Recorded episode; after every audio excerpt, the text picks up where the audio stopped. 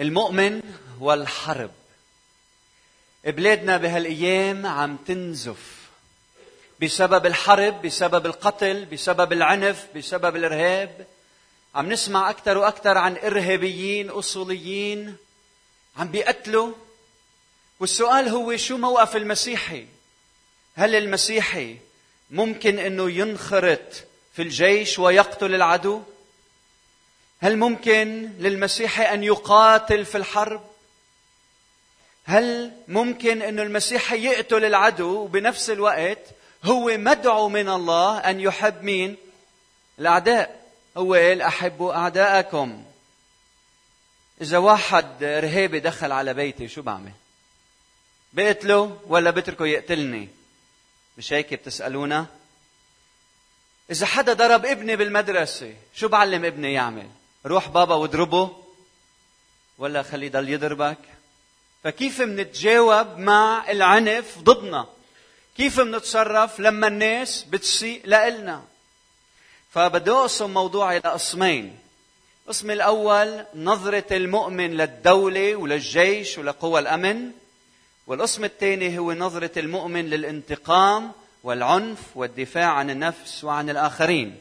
فبنبدأ بالنقطة الأولى وبنفتح مع بعض رسالة رومية الفصل 13 أبدأ القراءة من العدد الأول. رومية 13 واحد لأربعة لتخضع كل نفس يعني كل إنسان كل امرئ للسلاطين. سلاطين يعني السلطات. الفائقة يعني التي بأيديها الأمر. لأنه ليس سلطان إلا من الله. والسلاطين الكائنة هي مرتبة من الله. يعني الله هو الذي أقام هذه السلطات. حتى إنه من يقاوم السلطان يعني يعارض السلطات يقاوم ترتيب الله. والمقاومون سيأخذون لأنفسهم الحكم الدينونة الحكم على أنفسهم. فإن الحكام ليسوا خوفا للأعمال الصالحة بل الشريره يعني ما في لا خوف من الحكام إذا أنت عم تعمل الصلاح. انت بتخاف من الحكام إذا انت عم تعمل الشر إذا عم ترتكب الجرم. فتريد أن لا تخاف السلطان؟ افعل الصلاح فيكون لك مدح منه لأنه خادم الله للخير لخيرك للصلاح. ولكن إن فعلت الشر فخف لأنه لا يحمل السيف عبثا إذ هو خادم الله منتقم للغضب. من الذي يفعل الشر أرجوكم تنتبهوا لهالنقاط والمبادئ يلي بنستخرجها من هذا النص. أولا يحق للدولة للسلطة أن تستخدم السيف لأنه لا يحمل السيف عبثا. يعني بحق للدولة للسلطة أن تستعمل القوة المسلحة. ثاني نقطة. الدولة تمثل هي خادمة الله لأنه خادم الله. يعني الدولة أو من يمثل الدولة هو خادم الله لأنه خادم الله.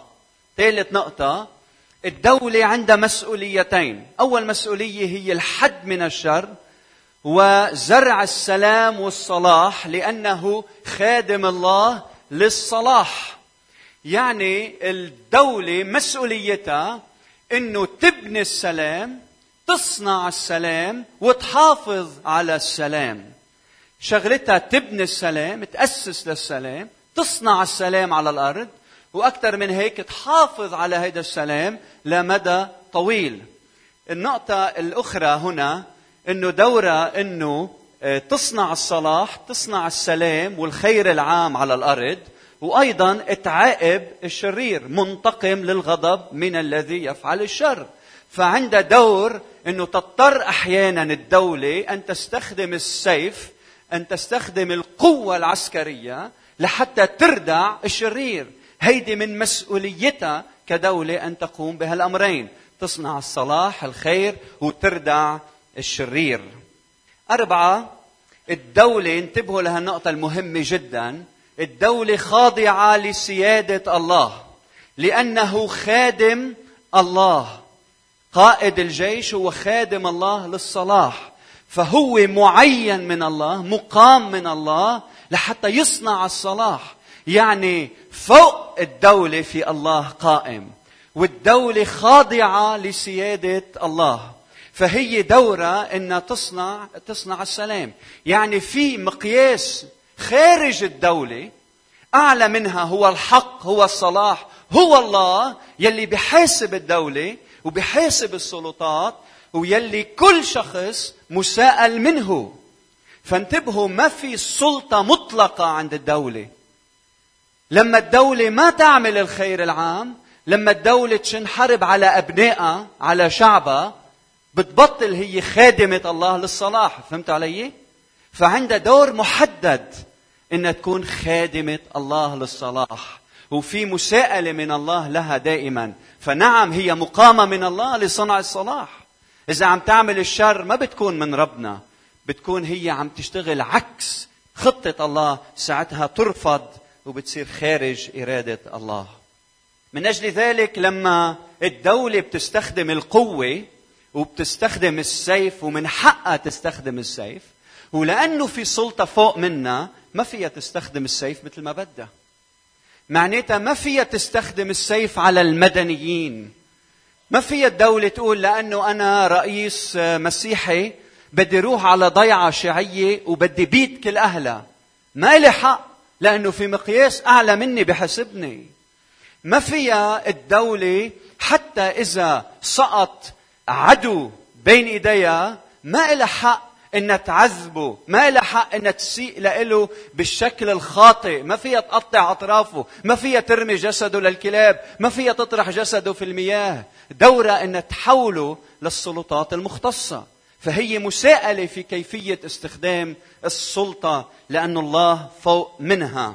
بعدين الدافع الدولة يلي بدها تعمل حرب إذا الدافع منه عادل ومنه صحيح هي تخطئ هي تساءل من الله. الله بيقول لها عم تعملي غلط ودور الكنيسة إنه تنادي بالحق.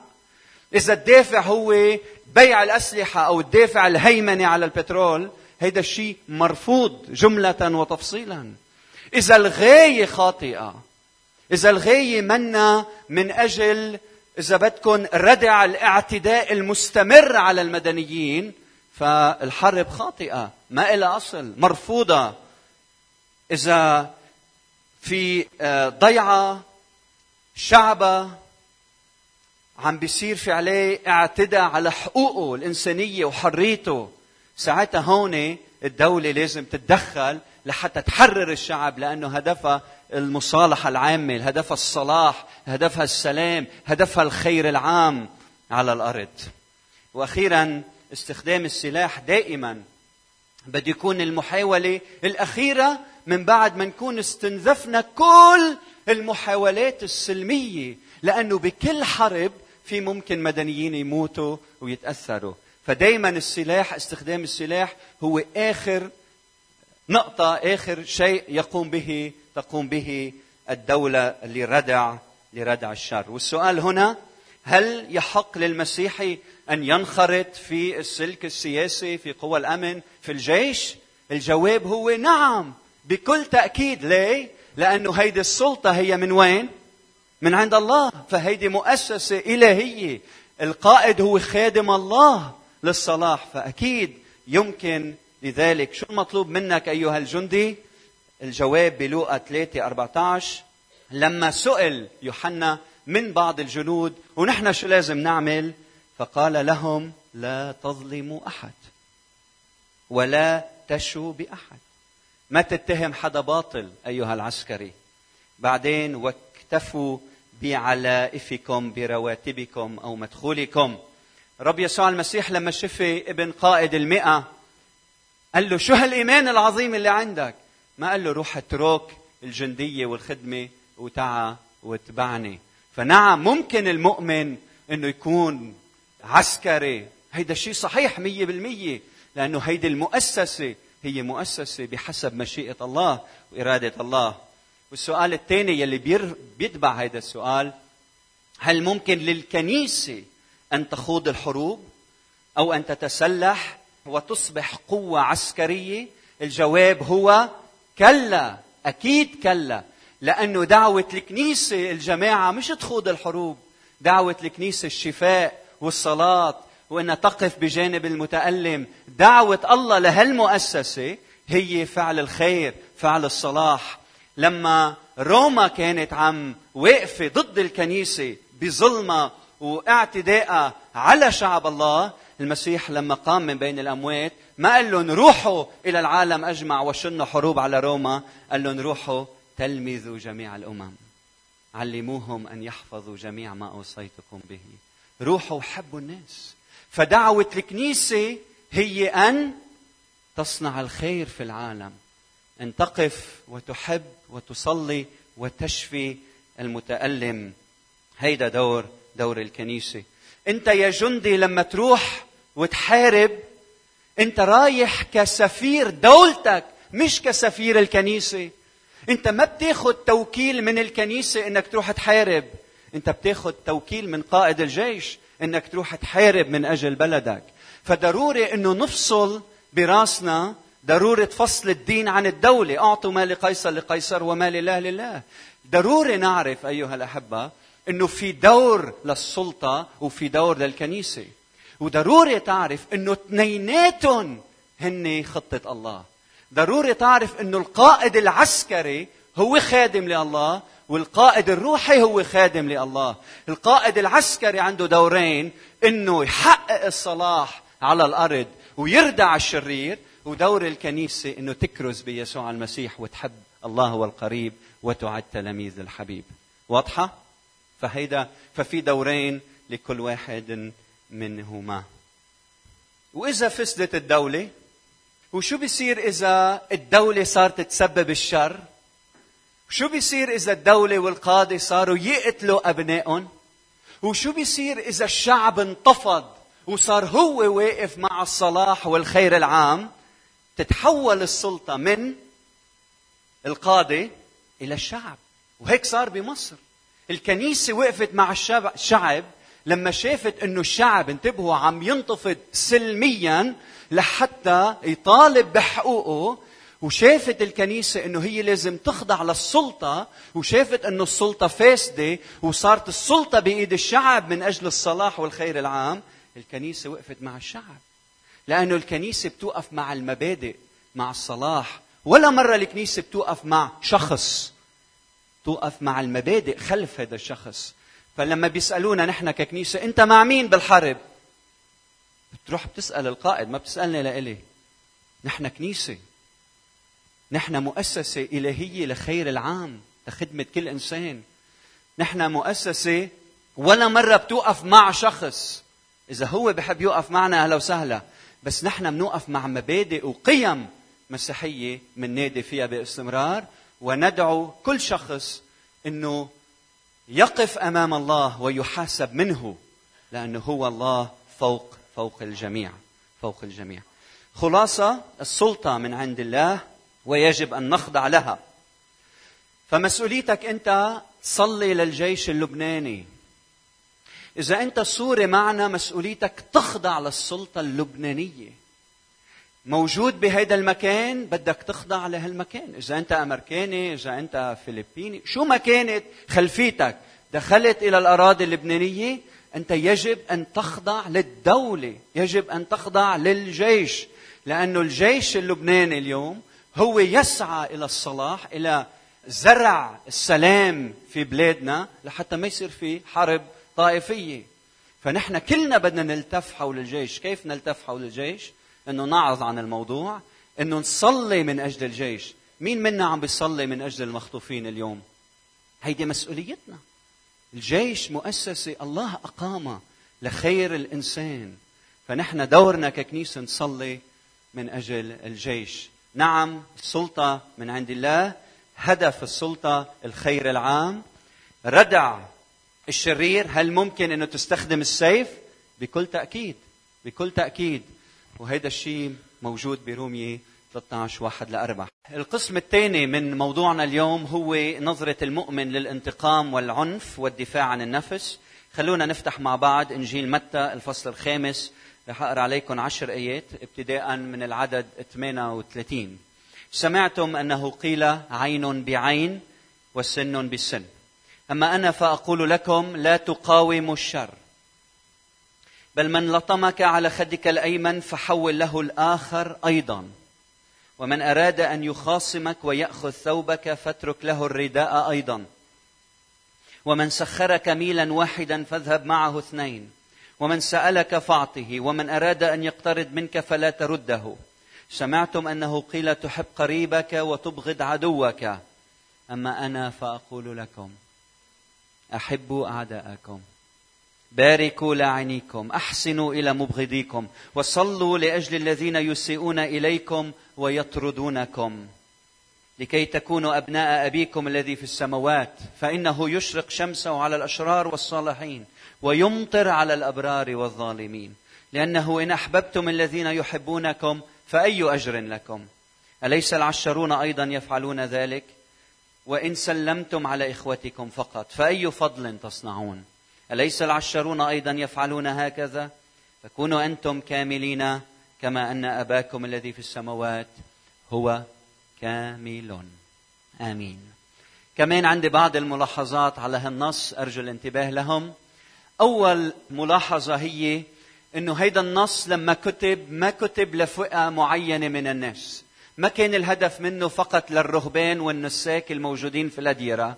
كل من يدعي أنه تابع ليسوع المسيح هيدي العظة لإله عظة الجبل. ثاني أمر المسيح لما طلب منا هيدي الأمور ما حط قدامنا آه، شيء مثالي حط إعجاز أمامنا لا نستطيع أن نحققه. ولا الرب يسوع المسيح لما علم هيدي الأمور كان قصده أنه هيدا الشيء رح يحدث في المستقبل عندما يعود إلى الأرض. لما علم هيدا التعليم كان يقصد إنه كل مؤمن تابع ليسوع المسيح هو مدعو إنه يطبق هالحقيقة في ظروف حياته. وبالنهاية قال كل من يسمع أقوالي هذا ويفعل بها أشبهه برجل عاقل بنى بيته على الصخر. فقصد المسيح أن نفعل مش بس أن نسمع ونقول آه أنا ما فيني أعملها هيدي واحد غيري بيقدر يعملها. الأمر الثاني لما قال المسيح من لطمك على خدك الأيمن حول له الآخر. لازم تنتبهوا جيدا إنه ما كان قصد يسوع المسيح إنه ينتشر الشر على الأرض. ما كان المسيح بهيدا النص عم بيجرب يقول إنه نعم هو حابب يشوف الشرير عم عم يعمل مثل ما بده وكل ما يدخل على قرية بنقدم له وردة وبيعمل مثل ما بده وبيستبيح الشر في كل مكان. ابدا المسيح بده أن نردع الشر. المسيح من خلال هالتعليم لخص الرسول بولس لما قال لا يغلبنك الشر بل اغلب الشر بالخير. لازم دايما لما تقرأ هالنصوص تدرك إنه الله عنده خطة إنه يزرع الخير والسلام والصلاح من خلال هالطريقة يلي ما فيها انتقام لأنه هدفه الخير هدفه الخير. لو أنت هلأ مش قادر تفهم كل معاني هذه الكلمات. الأمر الثالث هو شو قصد يسوع المسيح بهالكلمات؟ لما قال من لطمك على خدك الأيمن حول له الآخر المبدأ هو يلي لازم نحفظه هو عدم مبادلة مقايده العنف بالعنف. يعني لا ننتقم يعني لا نأخذ بالطار لا للثأر لا نعاقب الآخرين مستخدمين العنف. عم بيقول لنا الرب يسوع المسيح إنه إذا واحد بيسيء لإلك وبترجع بتسيء لإله أنت عم تدخل بدائرة دائرة عنف vicious سايكل هالدائره هيدي يلي هي لولبية بتاخدك ل... لإساءة بعد إساءة وبتترسخ الإساءة وبتزيد الإساءة عم بيقول لك المسيح اكسر هالإساءة من إنك تعمل الصلاح تجاه عدوك. فالرب يسوع المسيح عم بيقول إنه عدم استخدام العنف هو أسلوب حياتك اليومي. أن تكون ابن لهذا الملكوت الذي يختلف عن الملكوت الأرضي بدك تعيش حياة ما فيها عنف فيها لا تنتقم لما شخص يسيء لإلك. حياة خالية إذا بتلخص عظة الجبل من الغضب من الشهوة من العنف من الكذب. على جماعة يسوع أن تكون جماعة منعمة حليمة. طاهرة مكرسة لصنع السلام حتى مستعدة أن تتألم من أجل شهادتها وأن تصل للآخرين طيب هل المسيح يسوع عايش هيك حياة؟ مش كشاة تساق إلى الذبح وكنعجة صامتة أمام جزيها مش يسوع المسيح لما كان قدام الصليب وكان هو بريء الاغفر لهم يا أبتاه لأنهم لا يدرون ماذا يفعلون. لما الرب يسوع المسيح خسر يوحنا المعمدان هل قال لهم لتلاميذه روحوا وخدوا لي بالطار هل الرب يسوع المسيح علم كنيسته تعمل هيك؟ ابدا. هل هو عاش هذه الحقيقة نعم بكل تأكيد. برومية خمسة ثمانية عشرة في هالكلمات الجميلة جدا. لأنه إن كنا ونحن أعداء قد صلحنا مع الله بموت ابنه. يعني أنت وأنا أعداء نسيء إلى الله. لما نسيء لأخوتنا عم نسيء لله بالكلام بالفعل. الله عم يتلقى إساءتنا ولطمتنا وضربتنا وعدم محبتنا وعدم أمانتنا. كيف تجاوب مع عدائنا؟ إنه أعطى ابنه وحيده من أجلنا. هيدا المبدأ الإلهي هيدا الفكر السماوي. أما الفكر الأرضي بيقول لك عين بالعين وسن بالسن. هل نعيش هذه الكلمات؟ إذا حدا إجا ليقتلني ماذا أفعل؟ ماذا أفعل؟ لا أستعمل العنف. البعض بيفكر إنه عدم استخدام العنف يعني قتلني. منه بالضرورة. في عنا آلاف القصص أرجوكم اسمعوا لي منيح. أشخاص حاولوا يستعملوا العنف لردع الشرير ماتوا. وبنعرف أشخاص كثير بسبب إنه لم يستخدموا العنف. أنقذوا أنقذوا. بالثمانينات ببلادنا ببلادنا في ضيعة اسمها ثيوبوليس. دخلوا مسلحين على ال على ال ثيوبوليس على هالضيعة. وكان فيها كثير مؤمنين. ثيوبوليس فيها بيوت عدد كبير من المؤمنين. فربطوا الموجودين كمشون وربطوهم وبعدين دخلوا على بيت القسيس قسيس الكنيسة الموجود فوق. لما دخلوا لعنده جماعة من المسلحين جايين بدهم يقتلوه. قالوا له عندك سلاح؟ عندك سلاح هون؟ قال لهم القسيس رياض حيك قال لهم نعم عندي سلاح. بيقول له واحد للثاني روح معه. خليه يجيب سلاحه. فبيمسك كلمة ربنا الإنجيل بكل جرأة ومحبة وبيقول لهم هيدا هو سلاحي. وكانت النتيجة إنه فكوا الأسرى وقعدوا مع بعض وعملوا درس كتاب وبعده حي إلى اليوم. والعسكرية قالوا لهم لو شفنا سلاح معكم كنا قتلناكم. كنا عرفنا إنه أنتم حزب متسلح كنا قتلناكم. بس لأنه ما شفنا إلا سلام فتركون وفلوا وبعدهم كلهم أحياء وما مات ولا واحد منهم. القناعة اللي عنا إنه أنا بقاوم الشرير بالعنف أنا بتسلح بالعنف مش ضروري إنه هيدا هو الحل الصحيح.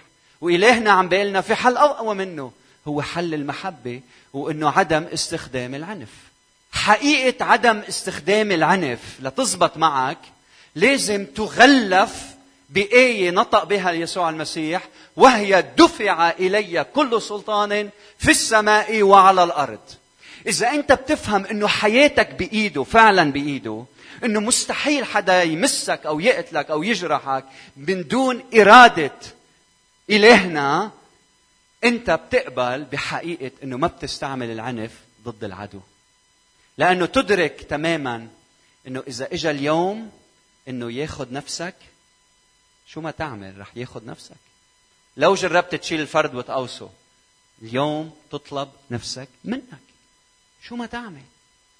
وإذا مشيئة الرب أن تبقى حيا هو بيعرف كيف يحامي عنك وكيف ينتقم ينتقم عنك. هل عيش المسيح هذه الكلمات؟ نعم. هل بدنا نعيش هذه الكلمات؟ نعم. بعدين لما أنت بتعيش هالحقيقة يلي فيها كل يوم انت بتعيش انسان منك عنيف. كل مرة شخص يسيء لك هيدي فرصتك لحتى تشهد عن سما عن حياة عن ملكوت أروع وأجمل وأعلى وأعظم من ملكوت أرضي في عنف وقتل وإبادة صح؟ طيب إذا أنت لما واحد يسيء لك تسيء له وين شهادتك؟ لما أنت تحب يلي بحبوك وين شهادتك؟ لكن انت لما زوجك يسيء لك وانت تحبي دايما منفكر من لطمك على خدك الأيمن حول له الآخر. دغري بناخذها واحد فايت لعندي إرهابي بده يقتلني. هلأ رح نجاوب عن هذا السؤال. يعني بنروح لهال للمنطقة لل extreme على الآخر. بس انت فكر بحياتك اليومية. كل قديش بيحدث معنا إنه بفوت إرهابي على بيتنا بده يقتلنا. إذا فات حرامي بده يسرقني أهلا وسهلا. بعمل لك فنجان شاي. خذ اللي بدك اياه خذ اللي بدك اياه والله يكون معك وبصلي لك كمان. ليش ما فينا نعمل هيك؟ أكيد فينا نعمل هيك. لأنه ما في شيء غالي بالنسبة لنا إنه أغلى شيء علاقتنا مع الرب وشهادتنا المسيحية. ما في شيء له قيمة. هو الأغلى هو الأروع هو الأجمل. فهيدي شهادتنا. فمش لازم لازم نستفيد من هال الأمور يلي بتحدث بحياتنا لحتى نشهد عن حياة عن ملكوت فيه سلام وأمان. أكرم يفوق أفضل أرقى أجمل من منطق العنف. الملاحظة الأخيرة أغسطينوس بيقول كلام كتير مهم حول متى 5 38 ل 48 بيقول إنه هيدا النص بيعلمنا إنه ما ننتقم إذا حدا اجى يأذينا. بس ما بيحكي هيدا النص عن حماية شخص ثالث وانك أنت تدافع عنه. الكلام إنه ما يكون في انتقام. واحد ضربني كف ما برجع بضربه كف. بحبه. لكن إذا أنا شفت واحد يعذب من شخص كبير وهو صغير أو هو امرأة أو هو ضعيف أو هو مش قادر أنا شو عندي مسؤولية؟ إني دافع عنه. فكأنه هيدا النص له علاقه بعدم الانتقام مش بالدفاع عن فريق ثالث يحتاج إلى إلى مساعدتك. فهيدي نقطة بناخذها بعين الاعتبار. خلاصة كلامنا على الصعيد الفردي بدي شجعكم يا كنيسة يسوع أن لا ننتقم. ما باخذ بطاري لا للثأر لا أجازي أحد عن شر بشر. هيدا مبدأ حياتك من لحظة ما أعطيت حياتك ليسوع المسيح. الدولة الجيش قوى الأمن بتحقق السلام وبتعاقب الشرير وإذا احتاجت باستخدام السيف ما في مشكلة لأنه هيدا دورة. أما نحن فلا ننتقم لا ننتقم. وبيبقى قدامي سؤالين. أول سؤال هل يحق لنا أن ندافع عن نفوسنا؟ الجواب هو نعم بكل تأكيد. أنت بحق لك لأنه مخلوق على صورة ربنا لأنه عندك كرامتك. أنت بحق لك أنك تدافع عن نفسك. الله ما بده إياك تعيش حياة فيها مظلوم أبدا. لكن كيف؟ هذا هو السؤال. رب يسوع المسيح بيوحنا 18 على ما أظن لما اجى جندي ولطم يسوع على خده. تتذكروا هالحادثة؟ وقال له هيك بتجاوب رئيس الكهنة؟ فيسوع دافع عن نفسه. قال إن كنت قد تكلمت رديئا فاشهد على الرديء وإن حسنا فلماذا تضربني؟ لماذا تضربني؟ فأنت لك حق من حقك إنك تدافع عن نفسك لكن بالطريقة السلمية. المسيح ما رجع ضربه كف تاني المسيح قال له مسك له إيده. قال له ليه عم تضربني؟ شو الغلط اللي عملته؟ لك حق. لك حق تقولي لزوجك. ليه عم تضربني؟ ما لك حق تضربني. أنا ما غلطت لتضربني. لك حق تنتفضي ضد الظلم هذا حقك لكن بالطريقة السلمية الطريقة السلمية. لأنه ربنا يلي بيعرف أكثر منا عم بيقول لك بالطريقة السلمية نتائجها أفضل بكثير من من الطريقة غير السلمية. لو اليوم مش قادر تفهم بس بدك تسلم لمشيئه الله. إنه هو بيعرف إنه بالطريقة السلمية النتائج أفضل بكثير من إنك تستخدم طريقة غير سلمية. الله ما بده إيانا نكون مظلومين ولا أولادنا ينظلموا. أنا إذا حدا بيجي بيقول لي أو إذا ابني بيجي لعندي بيقول لي صاحبي ضربني. أكيد ما بقول له روح اضربه. بقول له كان فيك تدافع عن نفسك؟ إنه ما يأذيك. شو رأيك إذا بتروح لعند مدير المدرسة وبتقول له أنا مسيحي وأنا ما بدي أضربه وأنا قادر إني أضربه بس بدي أطلب منك أنت السلطة إنك أنت تاخذ لي حقي. فيك تعمل هيك ولا صعبة؟ مستحيلة. جربها. شو بتكون عم تعلم ابنك؟ إنه ما يعيش مكسورة شوكته ولا يستعمل العنف ضد الآخرين. وصارت معنا بحياتنا كثير. لما حدا جرب يسيء لنا وحاولنا بالحب والمحبة إنه نغلبه. طيب. دخل أحد بيت رجل مؤمن وأراد أن يقتل أولاده ويغتصب زوجته. حدا سألني هذا السؤال. هل يحامي عن أولاده حتى في استخدام القوة؟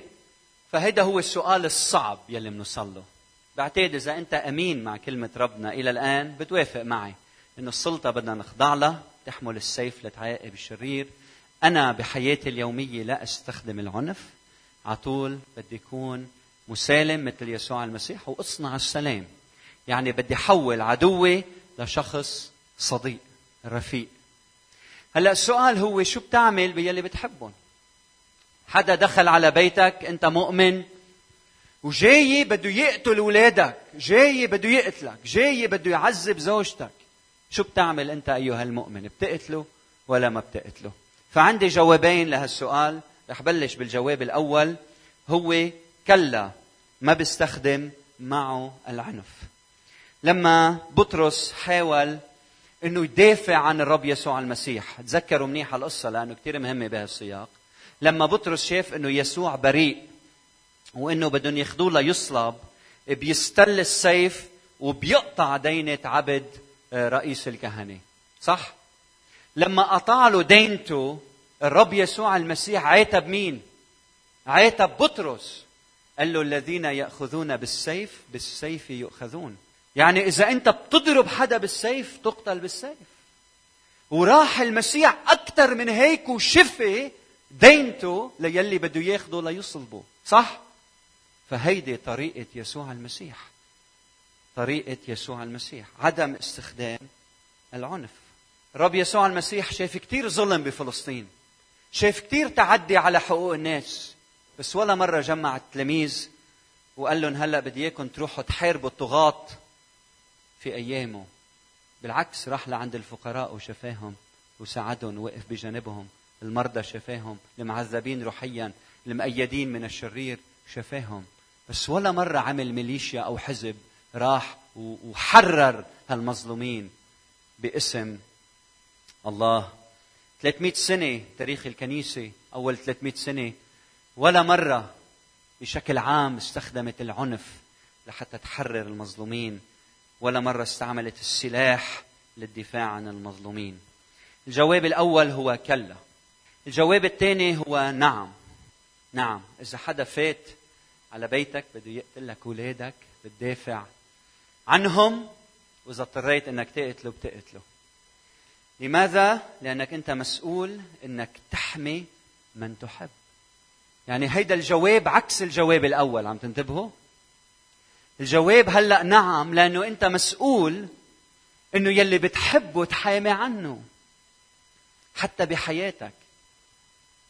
لتوقف بجانب المظلوم.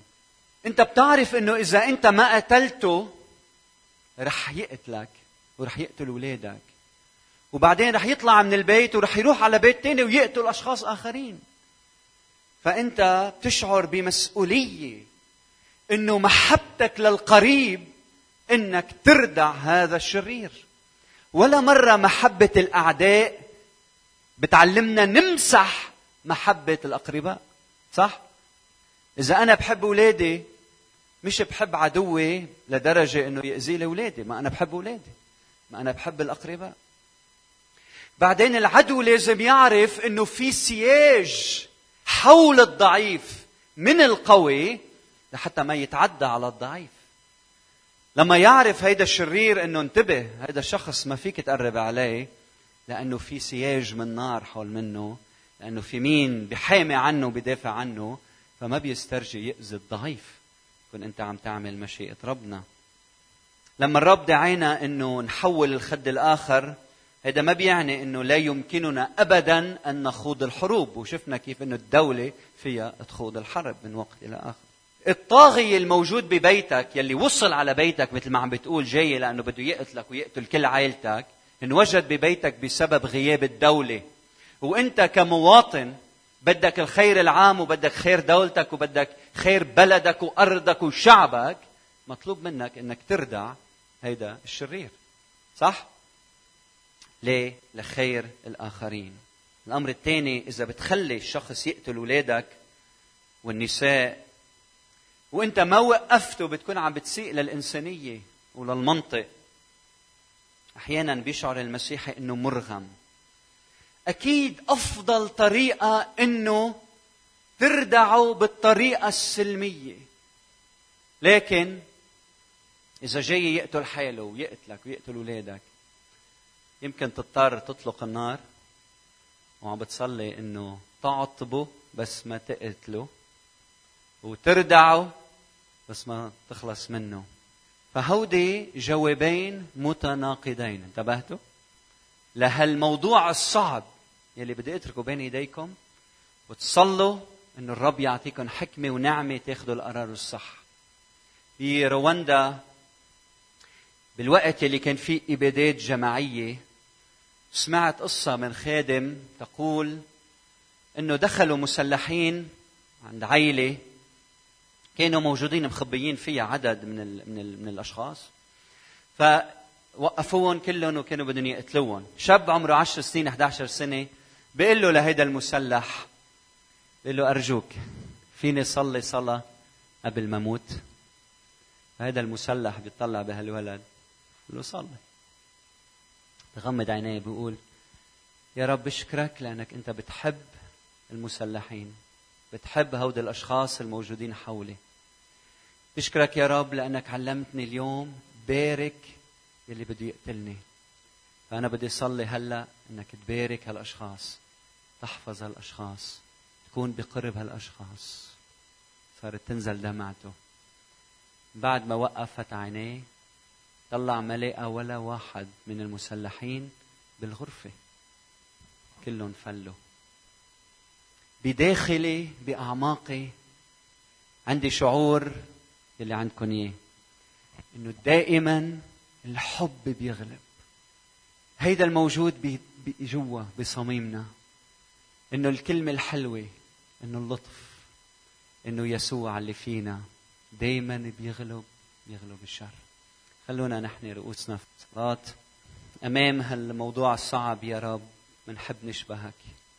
بنفس الوقت منحب ندافع عن المظلومين والمتألمين. فبصلي إنك تعطينا حكمة ونعمة كيف نتصرف. هلأ يا رب بنقول لك اولا نحن من آمن بالسلطة من آمن أنه الدولة تنال سلطتها منك. وأنت بتحسبها ومن آمن أنه الجيش وجد من أجل الخير من هيك بنصلي من أجله وبيحمل السيف للدفاع عن الإنسان والدفاع عن المظلوم والمتألم. ونؤمن يا رب أيضا أن الكنيسة هي مجتمع المؤمنين مدعوة للشفاء والصلاة والكرازة وصنع التلاميذ. ونؤمن يا رب أنه على الصعيد الشخصي منحب نكون أبناء الملكوت.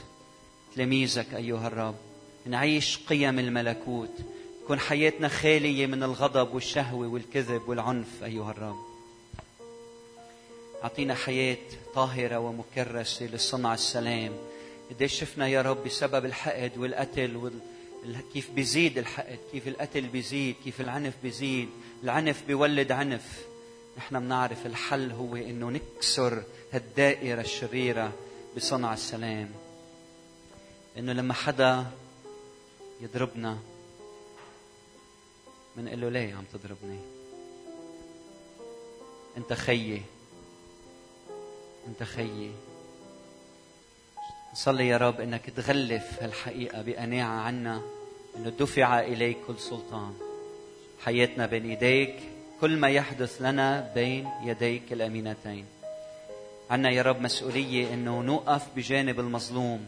ساعدنا يا رب نوقف بكل عزم لكن دون استخدام العنف.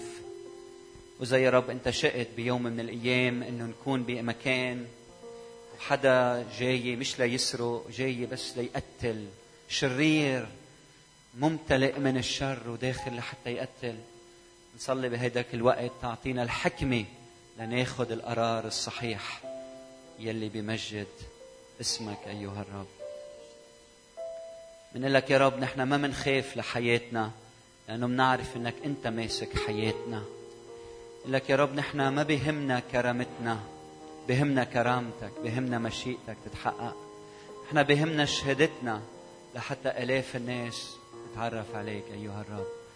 فساعدنا نهضم هالكلام نقبله ونسلك بحسب إرادتك ومشيئتك أيها الرب.